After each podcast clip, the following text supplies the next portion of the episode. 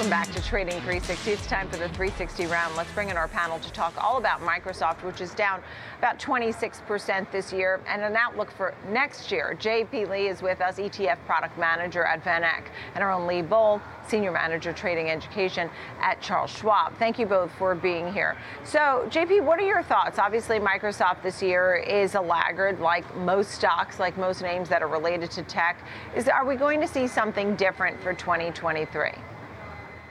Um, I, I, think for Microsoft, it's one of the biggest companies in the world. I, I, think it, in a lot of ways, it moves right with the QQQ. Um, you know, my focus has really been looking at the Activision acquisition and um, bottom line for me, I don't think the acquisition is going to make or break Microsoft's 2023 or 2024, whether it goes through.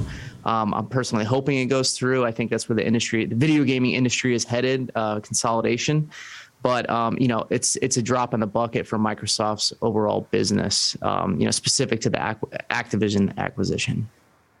Right. So that's really interesting because I mean I think that's something that has been scrutinized closely. What will happen if and when and whatever. But you do see the deal closing with some possible concessions. So that's good to know. But it sounds like a good thing in your opinion and uh, won't really make or break the company as we know it.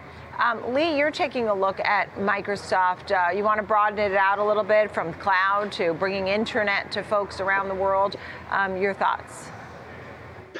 Right. I think, you know, their biggest opportunity is to, you know, keep as you are growing, you know, their cloud program, you know, it grew 45% in 2022. And they are taking steps, you know, they have a very interesting way I think they can promote that. They have a lot of cash flow from their office products, uh, as we all know, which can help fund that. But, you know, they are really trying to go after Amazon Web Services. They just did this uh, partnership with Oracle, right, to go after um, Amazon Web Services. So I think that is uh, something very significant. Also, we probably saw that they just did that deal with the London Stock Exchange Group. They're going to spend 2.8 billion on cloud technology. So I think they're really making inroads there. I think that is the probably the way that they're going to turn things around a little bit um, next year because you, you have to admit that they do trade with the QQQs, but I will point out they have underperformed Oracle, they have underperformed SAP, they have actually underperformed the XLK so far this year. Mm-hmm. Um, thank you for that. Also, um, JP, I just wanted to, since you're really coming into the, the prospects of this deal and the likelihood that it may or may not go through, sounds like you do think it's going to go through with some concessions. You talked about Sony, Nintendo, and Steam. Um, tell me a little bit about what you predict could happen and what kind of concessions we could see.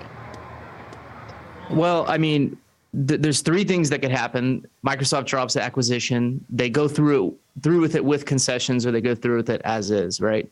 And uh, in the video game market, it's all about platforms. So Microsoft is a huge platform owner. Sony's a big platform, and Nintendo. Those are the three big console platforms and um, Sony is being, you know, uh, the stick in the mud here. They want, um, they don't want the deal to go through because they see Call of Duty specifically as a huge um, opportunity for Microsoft to make that exclusive. So if Microsoft were to buy uh, Activision and then turn Call of Duty into an exclusive Microsoft game, that would cause problems for people who say, "Well, look, I'm not going to buy the PlayStation because Call of Duty is not available on there."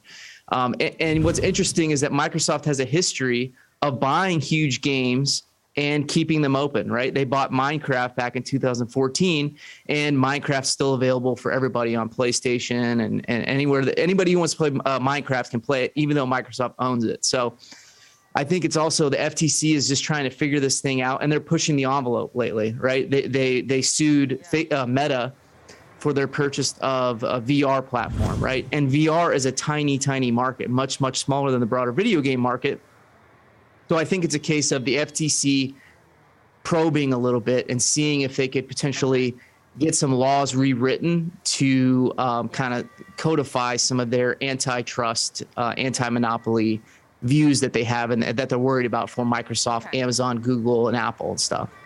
Would you buy the stock? I don't know if you recommend stocks, just a yes or no. I mean, I, I don't recommend stocks. I, okay, I don't fine. recommend. Um, let me give the last few seconds to Lee. He's looking at, um, so you talked about the comparison with Amazon Web Services and the competition there. Just a quick thought on that specific part of it, Lee, quickly. Well, I mean, that's that's their biggest growth engine, and I think they have the cash flow to definitely really push in that area. So I think that is going to be the major driver going forward. So we need to watch that uh, partnership with Oracle very carefully going forward. Thank you both, JP Lee of VanEck, Lee Bohl of Charles Schwab. Nice to see you both. Thanks for a good look there at Microsoft.